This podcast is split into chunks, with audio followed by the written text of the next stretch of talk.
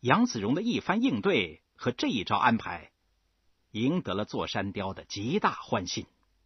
所有的疑惑已被驱逐的干干净净。他大背着手逼近栾匪，咯咯一笑：“嘿嘿，你这条疯狗，诚心和我作对。先前你拉老九投侯专员，如今你又来施离间计，好小子！你还想把共军引来，我岂能容你？”见势不妙，栾匪突然一眨巴眼，大哭起来，狠狠照着自己的脸打了响响的两个耳光子。我该死！三爷饶我这一次，胡贤弟，别见我这个不是人的怪。此时，杨子荣哪能容他继续活命，坏了大事啊？故意说道。禀三爷，再有五分钟就要开宴，您的六十大寿，咱的山里山规可不能被这条丧家的赖疯狗给搅乱了。弟兄们正等着给您拜寿呢。拥挤在门口的匪徒们早急着要吃吃喝喝了，一听杨子荣的话，一齐在门口哄起来：“三爷，快收拾了这条丧家狗！”座山雕正要笼络众人，便把脚一跺，手点着栾匪的脑门，骂道：“你这个刁棍！我今天不杀了你，就冲了我的六十大寿，也对不起我的胡老九。”说着，把左腮一摸，发出了杀人的信号。匪徒一拥而上，将栾匪拖出威虎厅。杨子荣就势上前，亲手枪决了栾匪，随后便跑回威虎厅，宣布酒宴开始。在将近三个钟头的酒肉攻击下，大多数匪徒已经醉了。期间，杨子荣又把他舌战栾匪时派出的五个匪兵偷偷调了回来，加入大喝狂饮之中。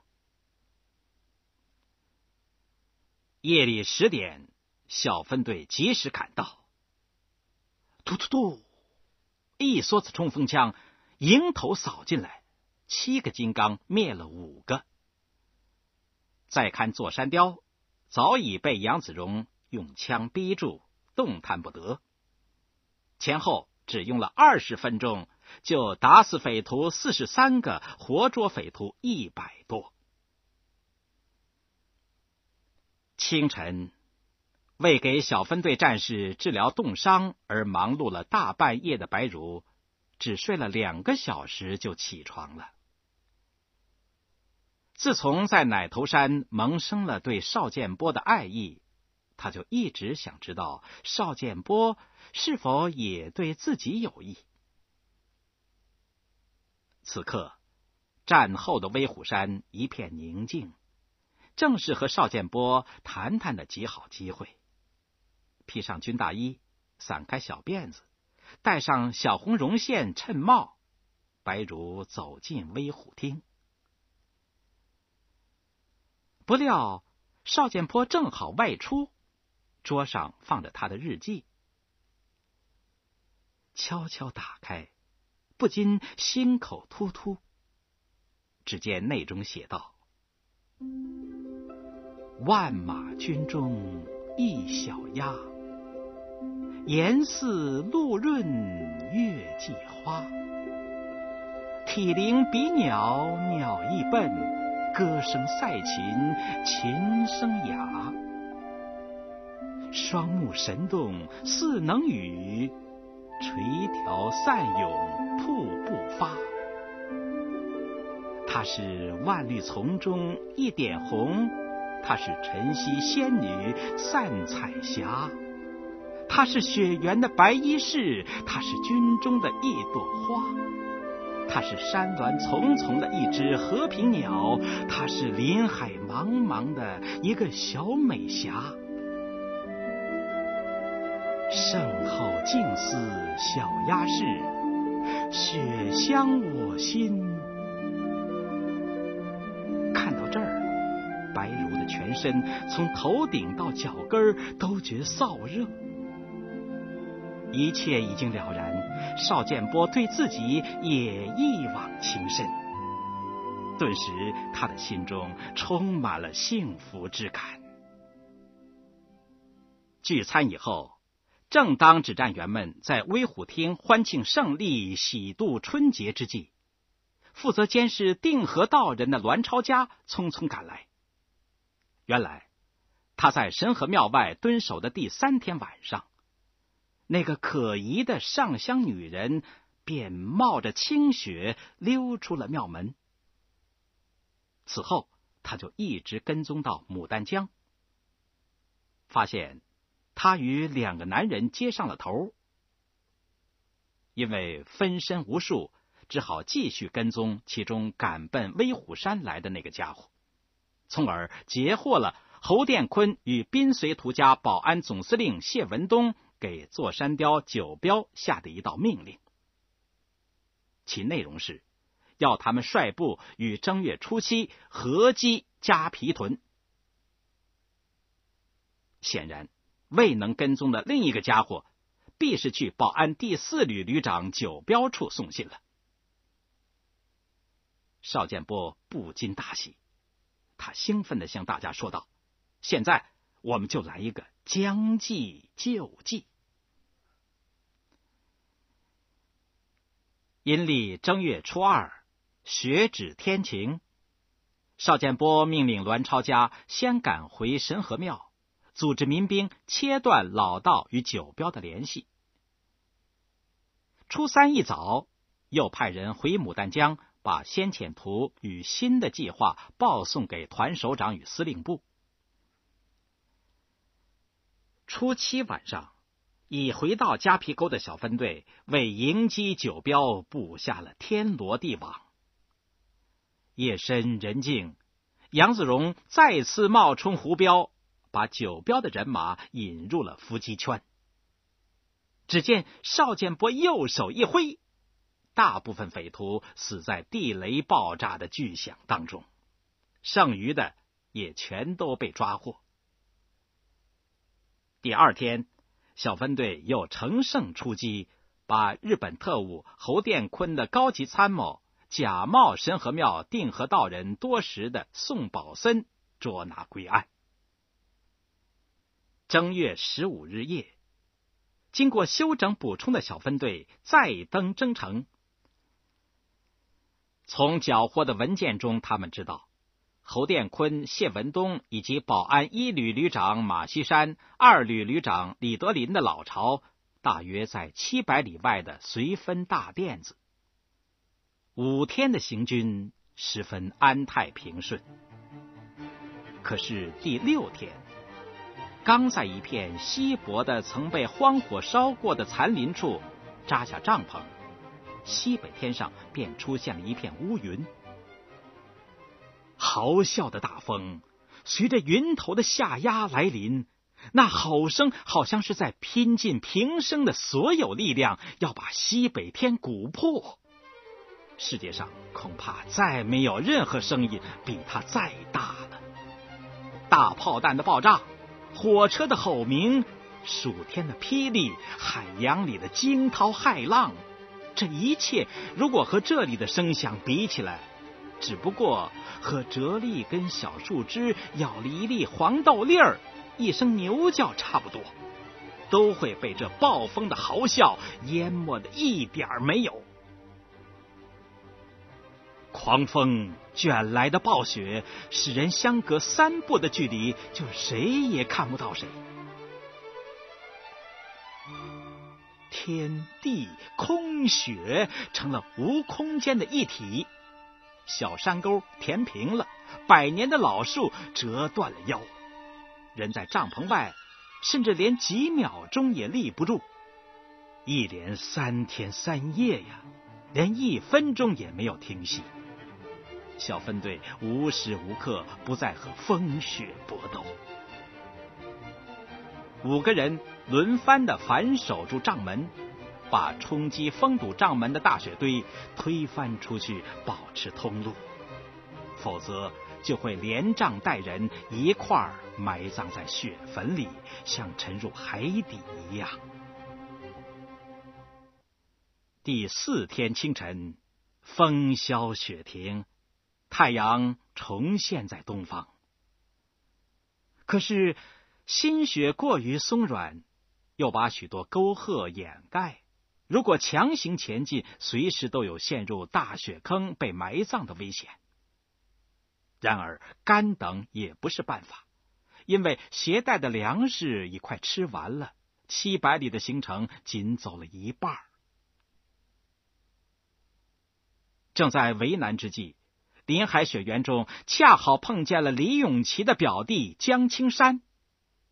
由于他练得一手好枪法，又有飞滑追鹿的本领，所以马锡山把他捉去，逼他当保镖。但是他死也不从。此刻终于逃了出来。听到夹皮沟发生的巨变，他坚决要求同去灭匪。有他引路，小分队避开会置人于死地的大雪坑，而走虽险却近的绝壁岩三关道。续行三日，进入随分大甸子。这是大锅盔山下的基红冲击成的一个大草原，平坦而肥沃的土地上，草深过顶，现在已被皑皑的大雪覆盖，形成一望无际、纯白无疵的大雪原。这里的人家半是汉族，半是朝鲜族，不成村也不成屯。一所所的草房马架散布在店子各处，给发动群众造成了一定的困难。由于敌人已经知道许大马棒、座山雕等匪徒的覆灭，所以提前做了对阵的准备。一个亡命之徒冒充朝鲜人，乘着夜深人静，开枪击中了邵建波的右肩。另外几个匪徒就在群众中散布谣言，试图挑起朝鲜族人与小分队的冲突。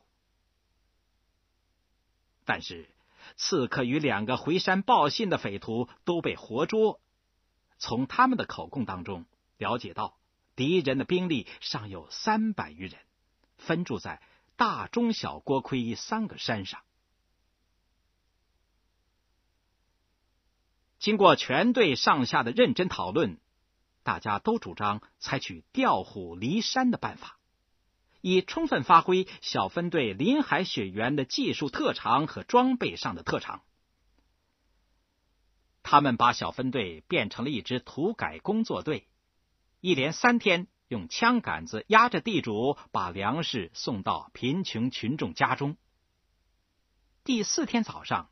就发现有地主上山报告去了，而这正中邵建波的下怀。果然，马锡山中计，倾巢出动，杀下山来。邵建波胸有成竹，抢在匪徒到来之前的午夜两点，就把队伍拉了出去。他故意让战士们丢东落西，做出一副慌乱退走的样子。并且一律步行，以留下向南直达王茂屯的脚印儿。待到绕过屯子，爬上东山，又突然转向，趁天不亮，带领大家穿上滑雪板，向正北大锅盔主峰急进。下山的匪徒有一半是步兵，行动迟缓。所以，直到上午八点钟才包围了袁小分队的驻地。待到发现扑了空，便又顺着小分队退去的脚印向王茂屯追击。谁知匆匆赶到，却依然是扑空。赶忙派人上山侦查，才知大事不好，共军行踪是奔向大锅盔的。偏偏山脚都是烂石崖，马匹难行，只好寻原路向大锅盔回窜。但是已经晚了整整一天，大锅盔的匪巢已在二十四小时的冲天大火里化为灰烬。此刻的马锡山气急败坏。全不顾手下连续奔波的劳顿，又命匪徒们再撵着小分队的脚印儿穷追。哪知以逸待劳的小分队又一次抢在他的前边，把前一天滞留在大垫子里的五十四名匪徒统统堵在被窝里缴了械。坐卧不安的匪首们频频合计着他们今后的命运。纷纷争吵着他们将来的出路。按侯殿坤的意思，是要全部放下武器，所有的人混进各大小城市，改名换姓，打入共产党的各要害部门进行秘密活动。一旦时机成熟，就举行暴动。谢文东则主张先抢一笔横财。然后瞒着上司到南方哪个城市躲躲难，等到来春再返回来重整旗鼓。可是马锡山坚决反对，他定要去吉林，背靠国军主力，扩大武装，进取图门、东京城一带，将来充当国军的先锋，攻打牡丹江。争来吵去。侯谢二匪还是依从了实力雄厚的马锡山的主张。当然，在去吉林之前，他们还想与邵建波率领的小分队拼斗一下。在连续追踪了四天之后，第五天的上午，小分队登上了北山固。俯瞰谷底，有一个小小的屯落，但见。匪徒的马匹一行一行的拴在老百姓的露天槽上，除了三五个喂马的匪徒之外，其余的匪徒都看不到。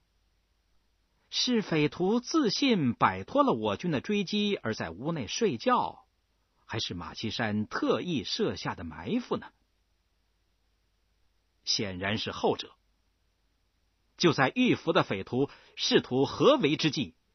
邵建波率领小分队抢占了北山的制高点，机枪步枪一起扫射，几十枚手榴弹同时投出。就在狂呼乱叫的匪徒死伤倒地的瞬间，小分队全体顺着大雪岗飞滑而下。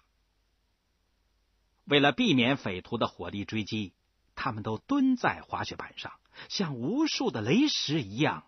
急冲直下，滑进山谷，翻过一个小山包，隐没在密林当中。眼看着雪坡上东倒西歪的四十多具部下的尸体，马锡山哪肯甘休啊？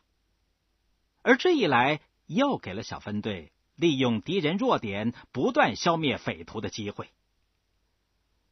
在此后的两天当中。具有高超滑雪技术与射击本领的刘勋仓、江青山被留在小分队的最后头，一会儿打上两枪，略加阻击，灭灭敌人嚣张的气焰；一会儿又滑行一阵，诱使匪徒追击，使之无法休息。这一天上午，小分队登上了一座高山，向山下看去。整个的大山洼一棵树也没有，净光光的一片白雪。在大洼靠北一点是一个光秃秃的山头，像一个巨大的雪人坐在大洼里。看着眼前的情景，邵建波向杨子荣一点头道：“好战场，咱们就在这里。”说着。他分配孙达德和两个战士留下，等刘勋仓、江青山上来以后，一块诱敌。自己率领小分队滑向对面光秃秃的那座雪人山，在山顶，他又留下十五名步枪射手和一挺机枪，由栾超家指挥。然后他带领剩下的全部绕了一个大圈儿，回头向东南自己来的方向滑入密林。随后上山的马锡山，遥见不远的大山洼里有五个共军在疲惫慌张的逃跑，立时来了精神。他命令郑三炮：“这里没有森林，马可以跑得快，快点儿，带全部人马追。”但是等到匪徒们追到洼中心，刘勋仓等五个人已出现在光秃秃的大雪人山顶了。而当匪徒们向山顶猛袭的时候，栾超家带的御伏部队施展了巨大的威力。几轮射击过后，半山腰留下了不少匪徒的尸体。不过郑三炮是不甘认输的，凭借人数的优势与马匹狂奔的速度，他又组织人马同时从三个方向朝山顶冲击。眼看已经冲上山顶，留在这边山头上观战的匪首们不禁欢呼起来。然而，就在此时，从他们的背后林中射来密集的弹雨。顿时，李德林和几个马便被打死在山头上。侯马匪首大惊失色，急忙策马下山，顺大洼向西窜去。郑三炮那股主力。一看他的老将被抄了后路，也不敢恋战，纷纷下撤，紧跟马匪向西奔去。为了摆脱小分队的追击，马匪玩出了八卦路的花样：先是向四面八方分散逃窜，以迷惑追兵；继而用麻袋、破布包裹马蹄来隐藏痕迹，借此。赢得了三天的时间，自以为能从容的逃入长白山了。可是小分队最终还是识破了马匪的诡计，迅速派出骑兵通讯员回团报信，使得主力部队及时赶到滨绥路南的万年屯，一家伙又消灭了匪徒一百多个。不过。侯殿坤、谢文东、马锡山及手下三十余名匪徒侥幸逃脱。他们一连走了七天七夜，这一天来到冬天过长白山的必经之地四方台脚下的李李宫。环顾周围险要的地势，马锡山又有些得意忘形了。可是，嘟嘟嘟。一阵清脆的机枪声突然响起，彻底打消了他东山再起的迷梦。试图躲进李李宫的群匪被里面投出的几十颗手榴弹炸得支离体碎。混乱当中，藏在一棵大树后面的郑三炮举枪瞄准了指挥攻击的邵建波，正要击发，就听得一声大吼。刘勋仓闯到郑三炮的背后，战刀一挥，把他从右肩到左肋斜劈成了两截儿。另一侧，披头散发的蝴蝶迷手持匕首扑向正在救护伤员的白茹，也被及时赶到的杨子荣劈成两半。枪声渐息，匪徒多已歼灭。吓得乱抖的谢文东也被孙达德生擒活捉。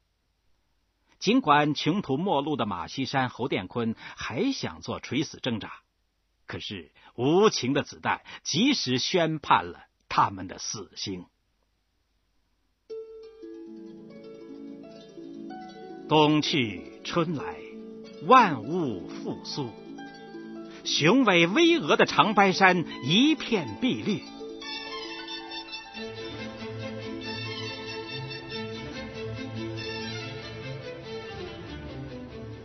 胜利完成剿匪任务的小分队加入了野战军的威武行列。新任团长的邵建波与他的亲密战友杨子荣、刘勋仓、孙达德、栾超佳、白茹等人，满怀豪情，在清澈嘹亮的前进号声中，奔向西南，奔向中长路的四平前线。